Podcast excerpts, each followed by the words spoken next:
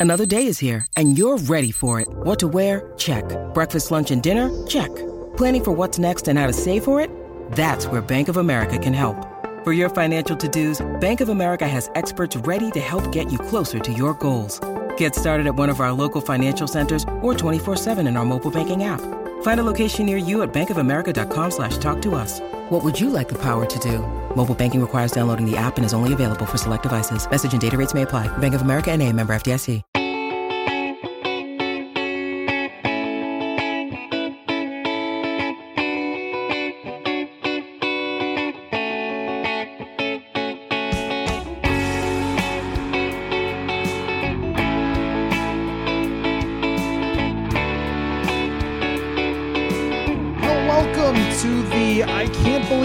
Stafford threw three interceptions and the Minnesota Vikings still found a way to lose Purple Insider podcast. Or wait, maybe I should believe that because that's been this season. It really was the season in a nutshell here at US Bank Stadium. Matthew Coller, Sam Ekstrom, as always, for our, our post game podcast. And it was all the opportunity in the world to just open up the door, walk through, and keep your playoff chances alive.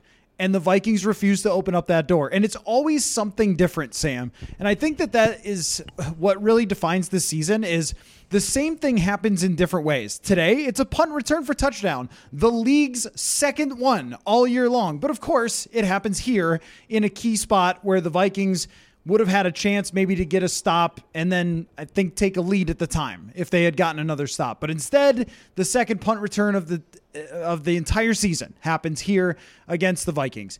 Usually, they've been really good in the red zone. All of a sudden today, they're not good in the red zone. And then after the game, Justin Jefferson says, essentially paraphrasing, maybe we shouldn't hand off to Alexander Mattison two times in a row to start a red zone possession when you have, oh, I don't know, me. Uh, he didn't say that exactly, but he said we need to be a little more aggressive once we get down there, which I think we all know what he meant. But I, I think what this really tells us, Sam, is that even when another team does everything it can to let the Vikings stay around in this playoff race, whether it's Dak Prescott going out or you know whatever whatever number of things that have happened throughout this year, the Lions existing, that they just are not getting there. And I don't know what's going to happen next week, but their playoff odds as we record this are 10%. That feels about right. It feels like this this team is not destined or deserving to be in the playoffs. And the only way they could get there would to be to have a bunch of crazy stuff happen from here on out. Um, and it doesn't seem all that likely that it's going to happen. So I guess that's where I walk away from this is like, yeah, you d- definitely should win any game in 2021 where the opposing quarterback throws three picks. But this team doesn't. They don't win the games they're supposed to win. They don't win the games where the other team gives them lots of opportunity. Uh, even going back to Cleveland, this kind of felt like the Cleveland game where they the coaching wasn't very good from the Rams. All sorts of chances, and yet they don't get there. The sign of mediocrity, I think. Wouldn't you say, Sam? Yeah, I, I think what's disappointing is that several times this season, you have shut down in many ways an opposing offense, and you have been beaten by an opposing defense. And what is allegedly the strength of this team, its offense, has gone into its shell too many times. And and games where, you know, statistically, like you go plus two in the take give, I think they're two and four in those games. Like you're doing things that would ordinarily lead to wins based on what you're doing defensively, but the other teams are out defensing you and just neutralizing your your your best weapons. Uh, Cleveland game you mentioned. The, the first and second Lions games, in large part, your offense was shut down. Uh, the Cowboys game, your offense was taken away. And in this game, too, you know, the final numbers are going to look good. This was a very stereotypical Kirk Cousins game where over 100 yards of production on those final two drives, down by double digits.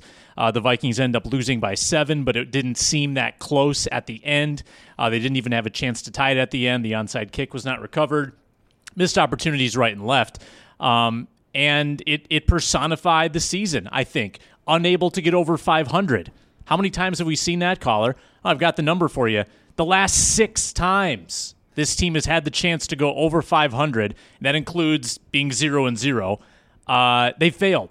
They cannot get over 500. They run into another another team that has a good front seven, a good defensive line, and Kirk Cousins looks a little skittish. He looks indecisive. He's inaccurate. He's opting to take short scrambles on rollouts where he should be, you know, attempting shot plays. He's inaccurate on third down. He takes a sack in the red zone. People were, were getting on me for for criticizing Kirk and and maybe relative to Stafford, okay, Kirk was the better quarterback on the day, big whoop. But this is a game where you needed more uh, from your quarterback, and the bar was not that difficult to clear today. Um, and the Vikings still couldn't get it done. Crazy things happen. Punt return, um, and you lose by seven against a team that that probably had no business winning by seven. And even though the Vikings defense caused interceptions, I mean, one of them is Stafford just throwing it right into the hands of Anthony Barr. The other one is a tipped ball. The other one is a bomb. So those aren't things that your defense did spectacularly. Like those are gifts from Stafford Claus. Like that's what you hmm. got right there. And it, the rest of the defense was not good though. There were receivers open. They got trucked in the running game by Sony Michel plays for the Rams apparently.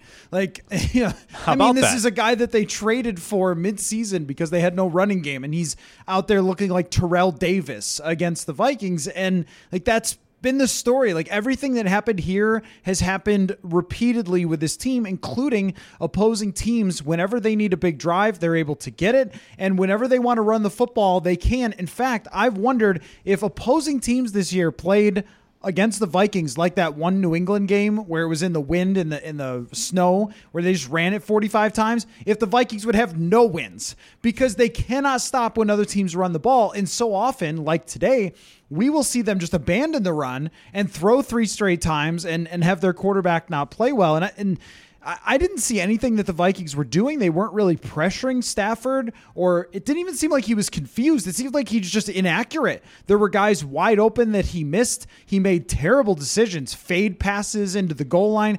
They rolled out uh, everything they possibly could for the Vikings and said, hey, just here it is. Here are the keys to making the playoffs. Open the door, walk on through, and you can get there. And they said, nope. And they dropped the keys in the snow. But that is who they have been. And also, that's who this quarterback has been. At some point, you have to say, look, how many Decembers has it been since you get down the stretch and you just need to beat whatever team it is? And then you're in the playoffs. And this quarterback does not show up and does not get it done. And when Adam Thielen went out, especially, it seemed like things changed with Kirk Cousins. The skittishness was absolutely there. Uh, the accuracy wasn't really there. The timing wasn't really there for Kirk Cousins today. And the offense is really the only thing you can blame. I mean, when your defense causes three turnovers like that, you can't look anywhere else other than to say your offense didn't get it done. And the thing that it, it just starts to grate on you after a while, and I don't even disagree with it, is when people are like, oh, coaching, it, it's it's got to be the coaching. And, you know, I don't disagree. I watch, though, every football game that is on the television that I am physically capable of watching, every single NFL game. This is like everything I do. My personality is person who sits and watches football. And I see bad play calls, I see bad field goal decisions, I see all those sorts of things from almost every team in the league that are just like this. And some teams still win. For God's sake, some teams still find a way from a bad play call to win a freaking game that they need to win when the other team doesn't play well enough. Mm-hmm. And year after year after year, this quarterback does not win you those games. Point blank, end of story. How many years in this guy's career has he come up short to not get the, his team in the playoffs, whether it was Washington or here? I mean, what more do you need at this point? It's either something with him, which is the, the streakiness, and we've seen that. It's something with his teams. They're talking about lack of energy. Well, wh- where does that come back to? Leadership, quarterback. Look, everything is the damn quarterback in the NFL. And uh, if you think this is working, I don't know what to tell you. Uh, Eric Eager tweeted out that they have once again now gone under preseason expectations for Vegas. Again.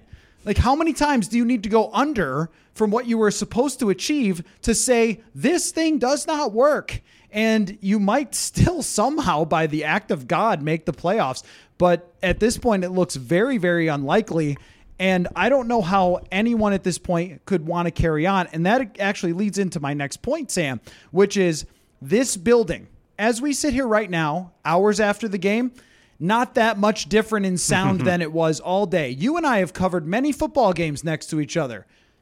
Quietest you've ever been in an NFL stadium where we're actually allowed to, you know, like uh, some were behind glass, like in Green Bay, but where you actually have access to the stadium. There have been times that we've covered games in this building where you and I are right next to each other, cannot hear what the other person is saying. Today, we could have had a coffee and read a book and played a, a, nice game of chess and had a quiet conversation on every third down. This fan base knows Everybody's got it. All right. They showed up today. They were here. They were human beings, but they know exactly how much this team has disappointed them. And you could just feel it. And even Mike Zimmer, Anthony Barr, Justin Jefferson, they all alluded to it. No energy in the building for a game with the playoffs on the line. I think everybody has just gotten to this place where they're exhausted of this. And then guess what? They saw the most recent Vikings game ever right in front of them.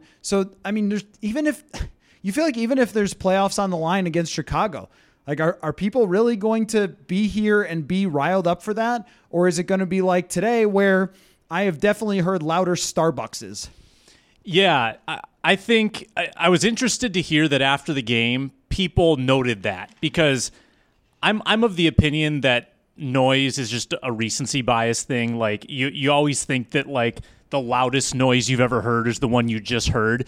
Um, and I didn't really know how to judge that pregame. It did seem quiet throughout the first quarter, second quarter, but I thought, well, you know, maybe maybe slow starts. It's always like this. But then to hear Mike Zimmer, I don't know if Zimmer mentioned it. Anthony Barr certainly mentioned it. He yeah. said the crowd had a Christmas hangover, and Justin Jefferson talked about the team not having energy. Um, I thought that was noteworthy because, you know, by the metric tickets sold, it was a sellout, 66,000 people here. Um, but look at what this team does to, to suck any potential energy out of the game. Three and out, first drive.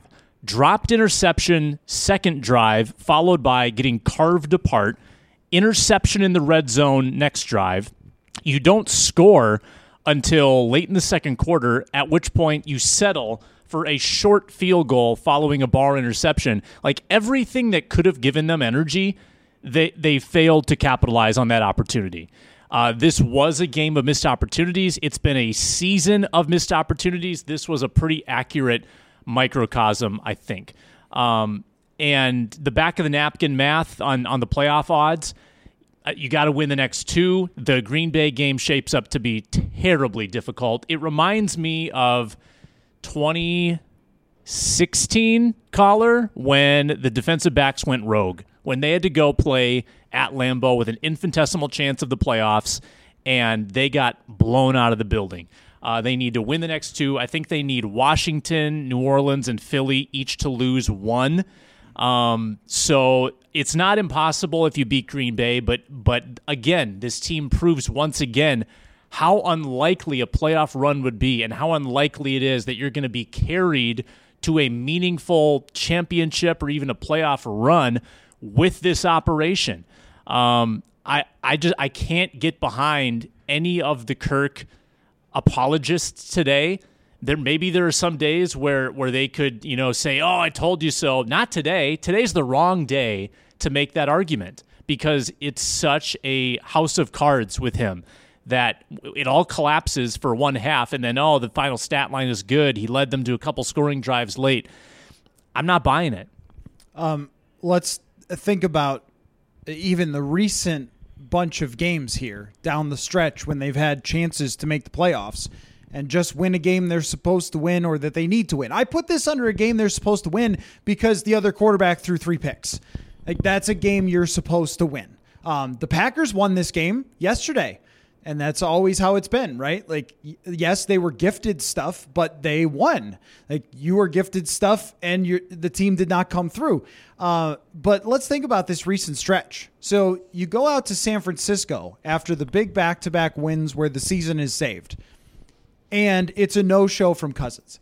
He's kind of all over the place. He throws an interception in the red zone, mm-hmm. uh, misses on a couple of key throws that would have changed that game and they lose. And then you've got Detroit, where for the first half they score six points against the world's worst football team. Although, you know, they've overtaken for maybe the second worst football team or third uh, since then. But okay, so you get a, you get a loss there. And then it's Pittsburgh where they find a way to win, but there's a couple of interceptions and it's a 50% completion percentage. And then it's Chicago where he throws for 87 yards. And yeah, they come out with a win because the Bears failed time and time again in the red zone, but you go what exactly is is happening here? And this is the streakiness that makes it impossible. And guess what? That right there from Stafford is the streakiness that makes it impossible for him too. It's the same guy. It's the Spider-Man meme two quarterbacks pointing at each other, being like, is this why you can't win? Is this why you can't win? And both of them have disappointed their franchises. Look, Jared Goff for the Los Angeles Rams a couple years ago was 13 and 3 and went to the Super Bowl, and they blamed it on him. And look, he's not that good.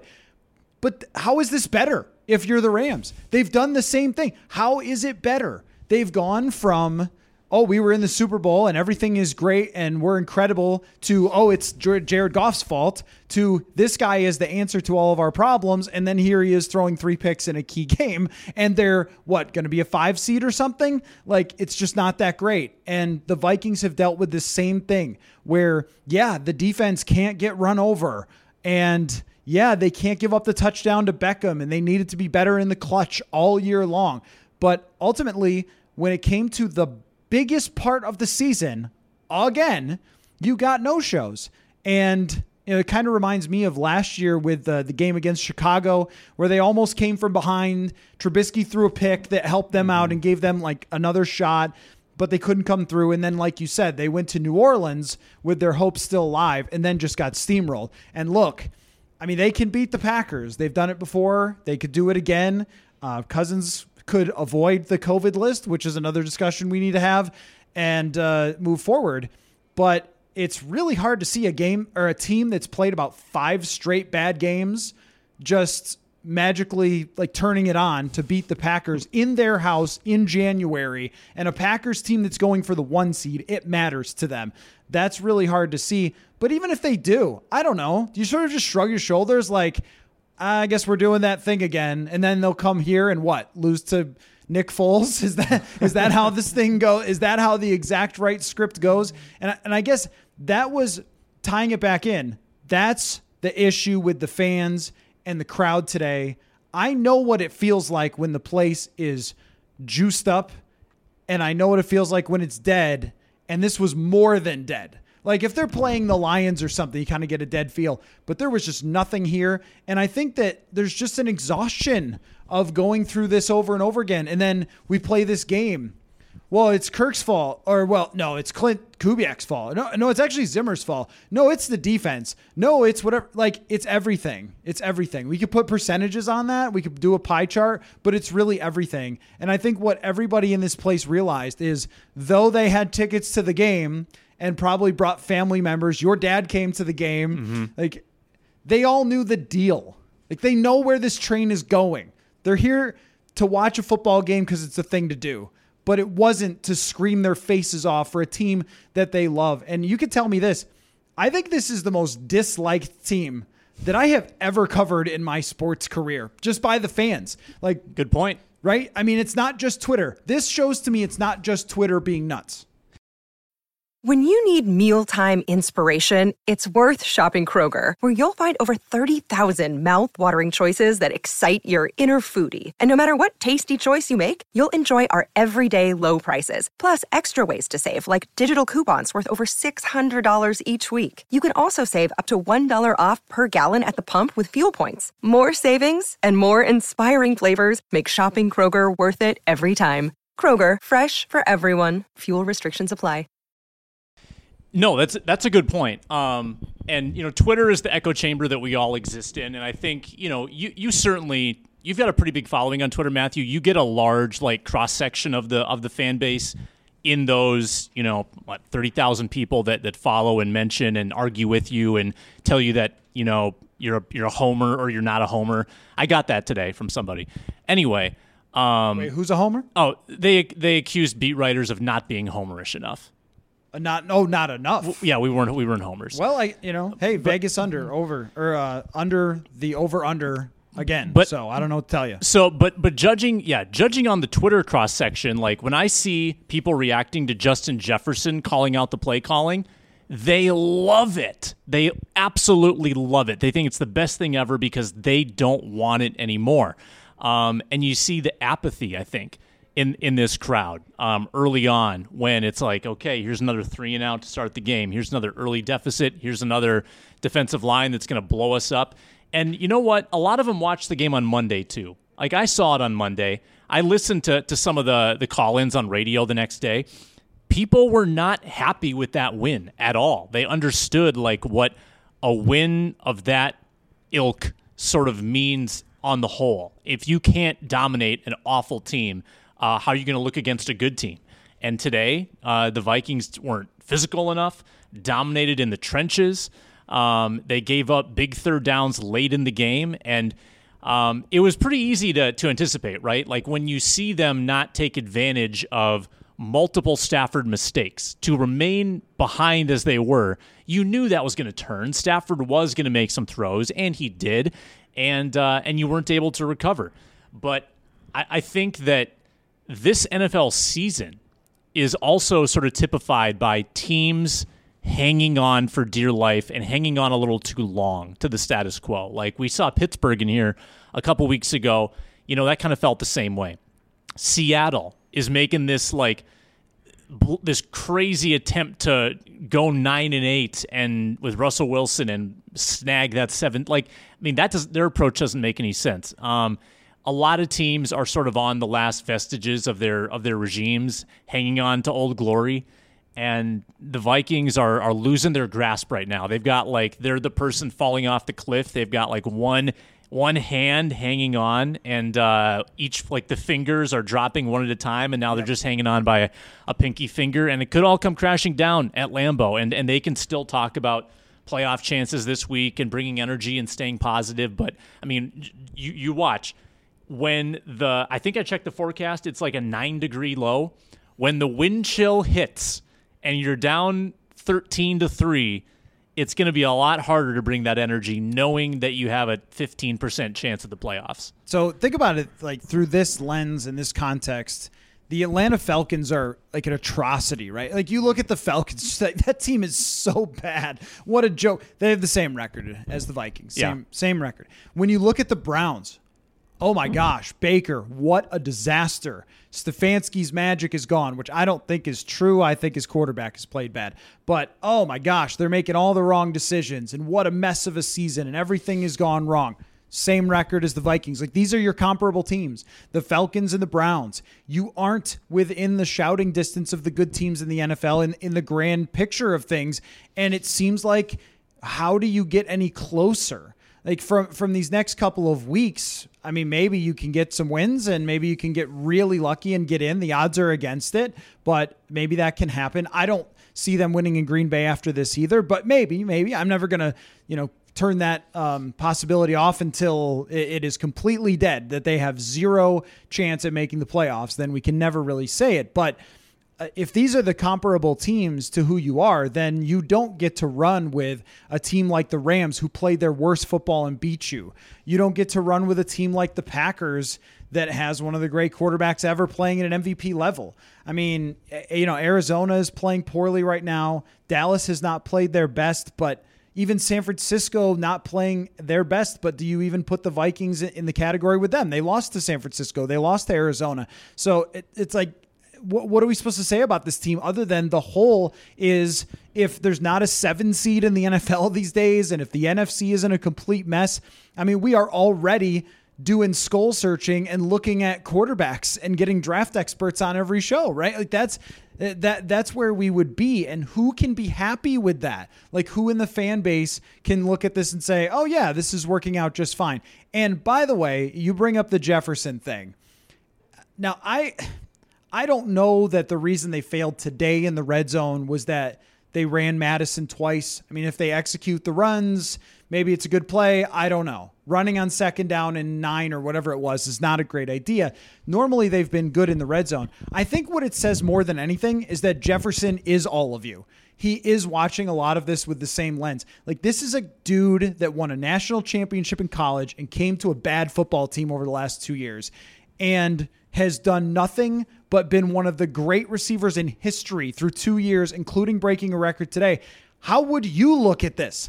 LeBron actual James is tweeting about this player and his team cannot win football games. Like how how would you look at it if you were Jefferson? His statistics are unbelievable and in a way it's hard to look at them and go, uh, they don't throw him the ball enough. But it's not even really about throwing him the ball enough. It's just about their offense succeeding consistently, throwing the ball, not running Mattison all the time, uh, being aggressive, just being better when they need to be in the biggest moments, which has been very spotty, if not, you know, poor in the second half of the season, especially. I mean, that's that's what he's really talking about. If they win the game today and they're good and they ran twice and didn't succeed on one trip to the red zone, Justin Jefferson isn't frustrated. He wants to play on a winning football team.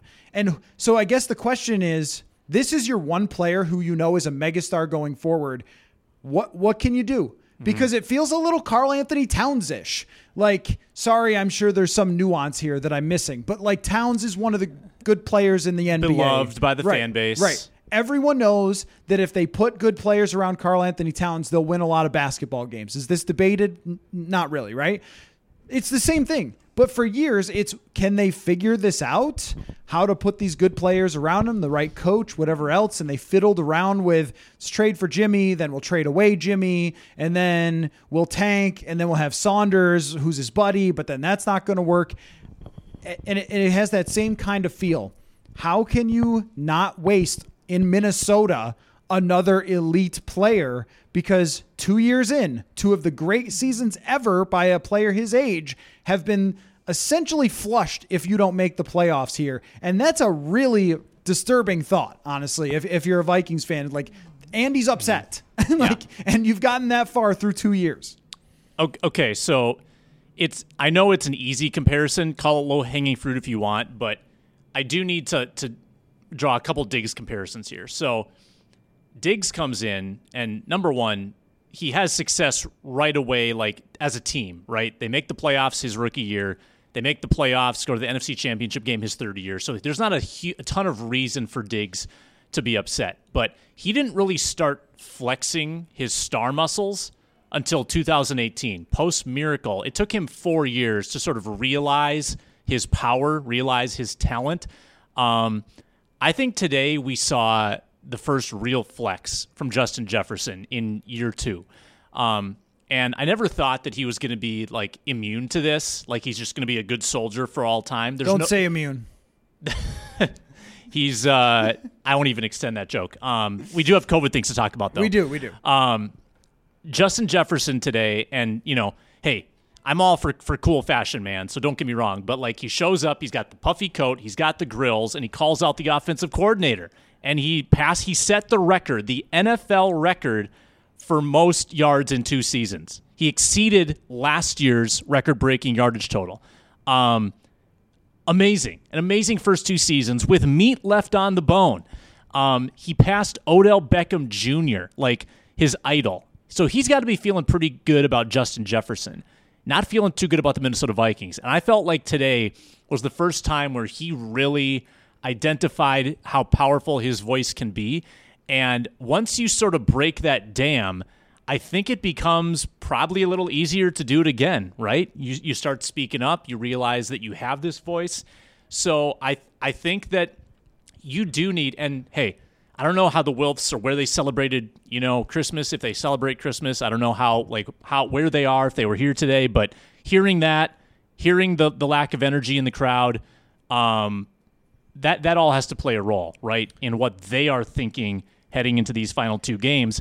And I mean, maybe you t- talked about this on a podcast late in the week, Coller. But um, do you think Mike Zimmer knows he's on the hot seat Um, based on his not- response to yeah, being asked? Didn't really discuss that. Just thought it was kind of weird. Um, but coaches are always buried in their caves and Mm-hmm. I never believe a player when they say they didn't hear something because they're all on Twitter and everything else. Oh, uh, someone said whatever about me. Like, ah, come on, man. Mm-hmm. A million people tweeted it to you the second it happened.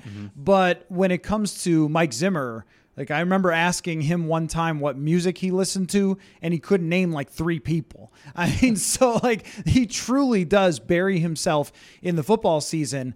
Uh, but yeah, Vegas has thought he is on the hot seat from day one. He was Yep. one of the highest odds to be the first coach fired, and that has remained up there pretty much the entire season that he's been up on the top of that list. So to me, that's the way I determine hot seat is like do the people who gamble on who's getting fired first think you're getting fired first? like the wisdom of crowd kind of thing can tell us a lot about what the outside world thinks as opposed to our perception. That's why I talk about, you know, the over under and things like this. Like the outside world thought you were going to be better like every year than you have been um, and zero division titles. Now i mean in four years it's like they the, the outside people thought based on what you have that you should have been right there and you have not been. And the same thing goes for zimmer.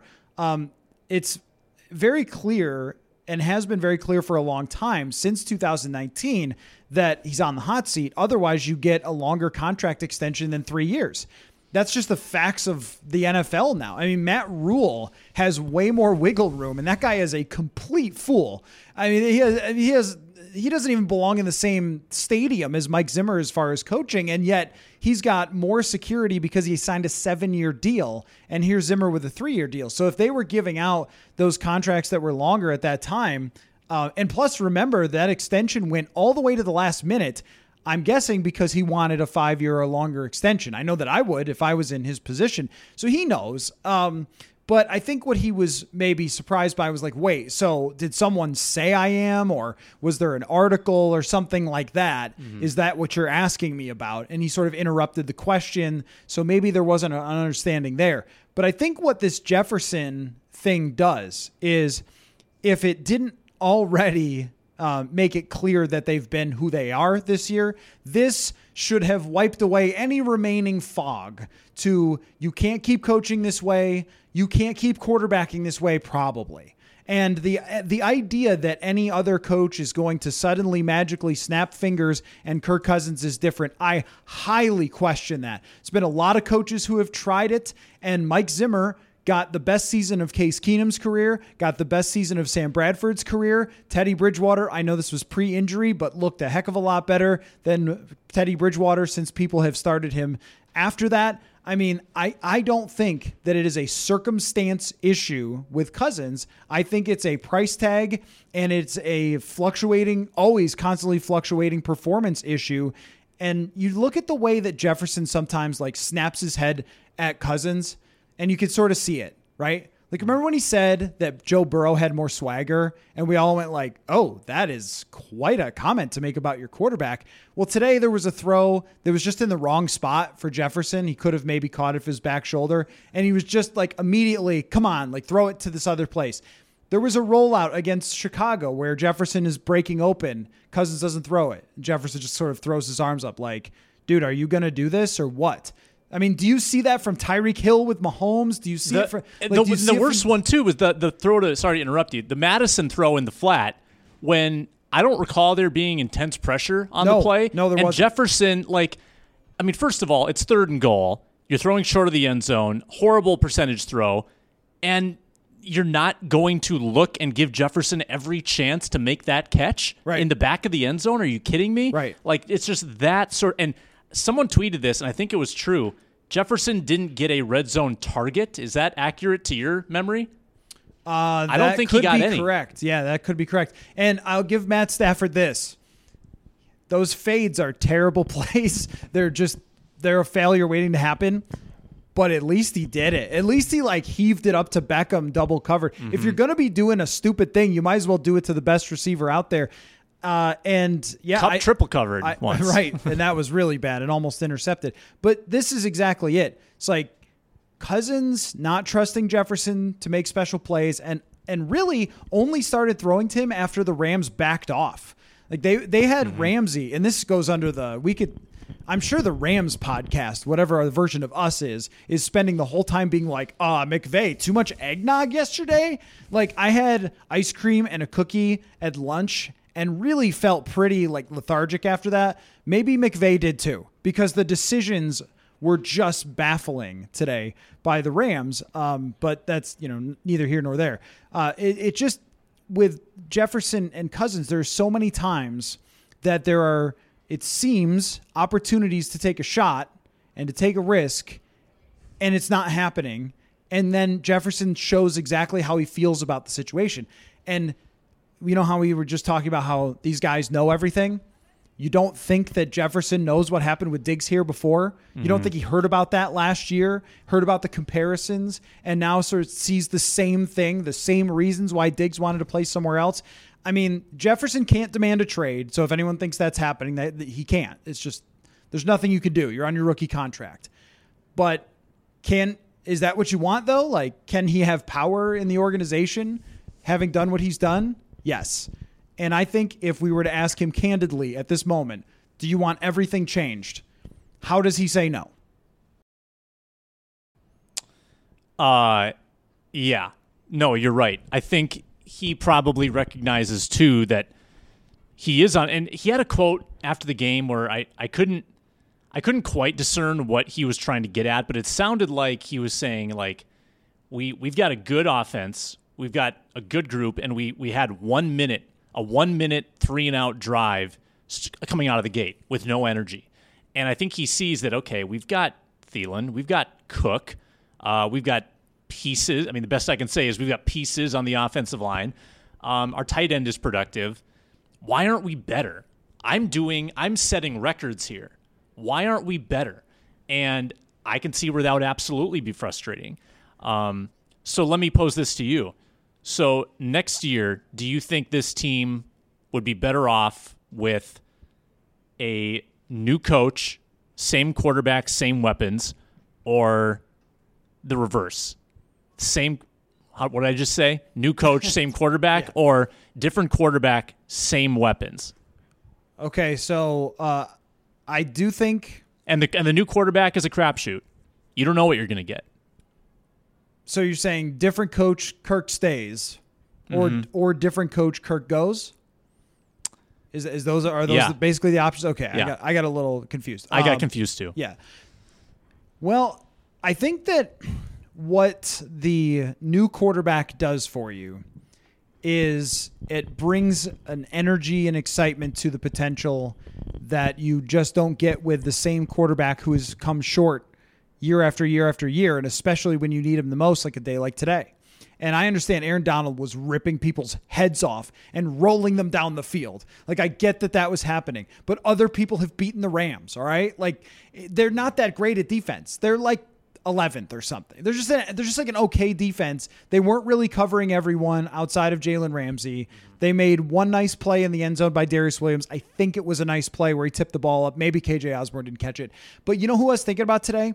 The guy who is ranked number one by PFF, who is on our TV as we are sitting here recording. That is Joe Burrow. And how Joe Burrow has completely transformed the Cincinnati Bengals franchise and how Justin Herbert has completely transformed the Los Angeles Chargers franchise. And I know that there are, and we're going to have this conversation a million times about, oh, well, you, you know, you might draft Christian Ponder. Get, here's the deal. This right here, what we just saw, was a Christian Ponder season. This right here. I know it's not over, but what it's been, it's a Christian Ponder season. If Christian Ponder is the quarterback of the Minnesota Vikings this year, with the weapons he has, the offensive system he has, you're probably seven and eight. Like it's just not better. And I know I know the statistics and everything else will show up and look better as you know another hundred yards tacked on down by a couple scores. But what would you be if it wasn't six and eight? Would it be six and nine, five and eleven, five and ten? Who cares? What's the difference? Like like mm-hmm. th- you're telling me that's different, but it's not different. And so I look at it as you have to make that change because you have to have money to rebuild a defense. You have to get a freaking guard at some point so we don't play this game forever and my head explodes. Uh, because it's at some point, if there's another tackle move to guard who has no chance against a good player, I don't know what I'm going to do. Um, but it's just, I just can't talk about it anymore. Uh, Jeremiah Sirles is going to wreck everything in his home if he has to watch the tape of Oli Udoh against Aaron Donald. So anyway, you, you you you know, I mean, you've worked with a couple ex Vikings guards. Could they have any interest coming back next year? Sirles and Boone. Sirles. Sirles and Boone, No, twenty twenty two. they- I believe they both lost a bunch of weight, so I'm going to say no. I guess, I guess the, the point that I'm making is I know we're, this is like a post game show, so usually we focus more on the game, but in the bigger picture, I mean, what you what you've seen here is another December disappearance. It happened in 2018. It happened in 2019. Usually, we kind of look at the big record and go like, "Oh, well, they were 10 and six that year. They were nine and three at one point that season and finished 10 and six because of a December disappearance. Last year, they're in the seventh seed on the In the Hunt graphic with Steve Kornacki on Sunday Night Football. They missed the playoffs because it just wasn't good enough. And so I don't know. Like, I don't know how you go to Jefferson and say, now look, we're going to change one guy, but like the rest will be fine. I, I don't know. But him, like you said, him showing that sign of frustration as he emerges out of I'm just a young guy into uh, no, I'm a legit megastar in pro sports. I, I, think that you have to now take all considerations going forward of what he wants for you to succeed because you need him to be here for 10 years and games like this just can't keep happening. Um, so you want to talk about COVID? Yeah. That's not good. Sean Mannion on the COVID list. I think we all had the same thought at once, and I think Kirk also is having the same thought after talking to him post game. Yeah. Um, Mannion on the COVID list. We asked Kirk what it means. Um, asterisk on the conversation. Kirk is unvaccinated. Um, and it was almost like he was laying the groundwork. Like, well, throw my hands up. It's it's going to be hard. He said it's going to be hard to avoid. I think is. I mean, I'm not taking that out of context, right? No, that's basically what he said. He It's- said those words in our building. He said it is what it is. It's going around. It's going to be hard. Like, and and we we've almost checked now every COVID box of of the most like on the the bingo card of players who are vulnerable Yes. to this. You've now checked the Harrison Smith box, the Dalvin Tomlinson box, the Dalvin Cook box. Um, Adam Thielen is the I guess the the other glaring one. Um, but Kirk Cousins is now like one step away, and if Mannion has come down with it, and Mike Zimmer confirmed that he's sick, it's not a close contact thing, then you know we could be holding our breath the next 48 hours because who knows if Kirk has it now, right? Like Right. that's just the way this whole thing works. So um, that would sort of be the icing on this cake, right? If that were the final like nail in the coffin for this team, um, because it it Kirk is kind of right. It's not really. It hasn't gone anywhere since like November fourth when Bradbury got it, and that kind of set off this chain that has really not let up in almost two months now. It's it's really like um, great authors are able to, in, in the opening, set the stage for something that ties into the end, and and that's exactly what this would be. If we started off training camp with Cousins having a close contact, Mike Zimmer ripping him to shreds. And then their playoff hopes are on life support, and he can't go to Green Bay. And poor Kellen Mond has to start against the Packers when when look, I mean, if you can't beat Sean Mannion throughout an entire season of practicing, then you're just not really ready to play quarterback in the NFL.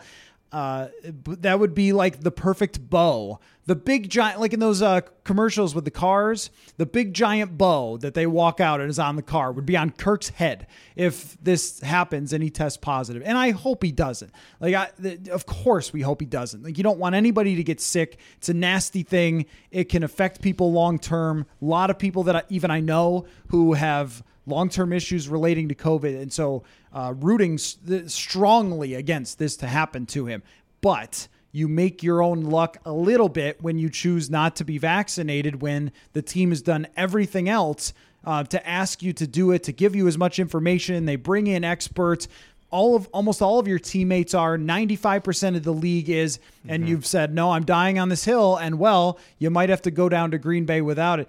But I think that if there's any decision left that hasn't been made, I mean, maybe today could have pushed them one way or the other. But if he goes on the COVID list and he misses the final two games, which is possible. It could be one, it could be 2 mm-hmm. But if he misses the final two games, this is the last impression. And then him not doing that, a thing that would have made him more available potentially. That's your final impression of Cousins, and I don't know any way to overcome that. Like, And, that- and next and COVID next year too might still be a thing. Oh yeah, I I mean, at least the way it looks now, I sure as hell hope not because this is miserable. We're going to Zoom calls again this week. It's Yeah. just it has not been fun um, for anybody, and it's been a terrible thing for our universe. But it doesn't feel like it's disappearing. And I was thinking about that today. That as he was talking, if all of a sudden, several days from now, he pops with a positive test, which, by the way, being unvaccinated, you have to do every day. If you are vaccinated, you only test when you're symptomatic now with the NFL. Mm-hmm. There's a big difference. There's a big old difference.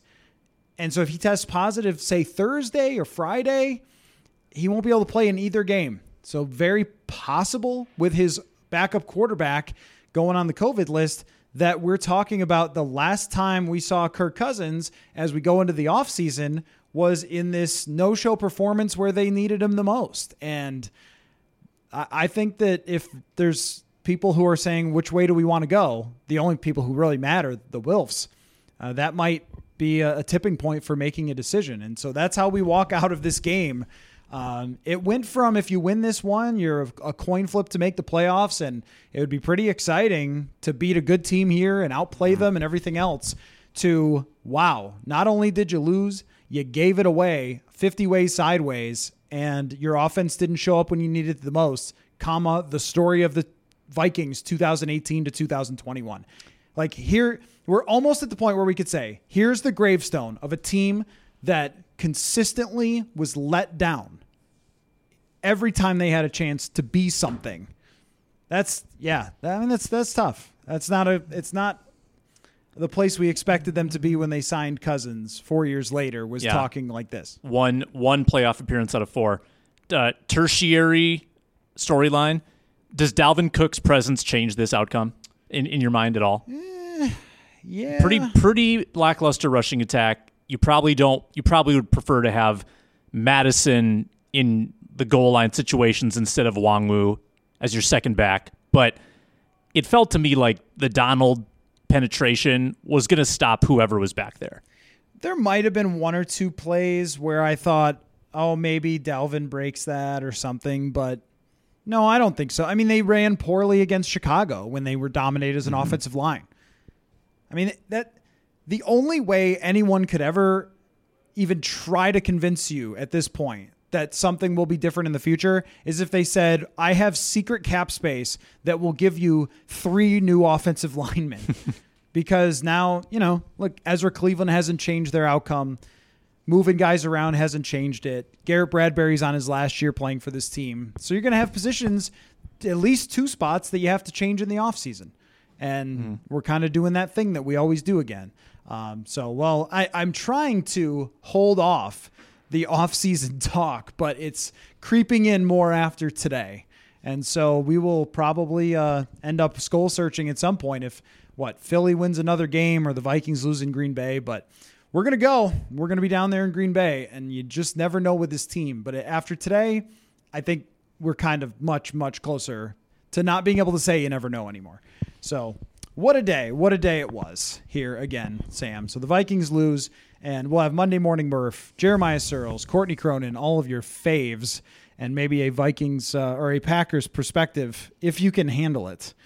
Um, I, I would bring on Aaron Nagler, but I don't think people could deal with it uh, in the current situation. the Cheesehead TV, Aaron Nagler, you know. Yeah, Anyway, that'd be that'd be juicy. so that's it. Take care, everyone. I hope you had a very nice holiday aside from what happened today.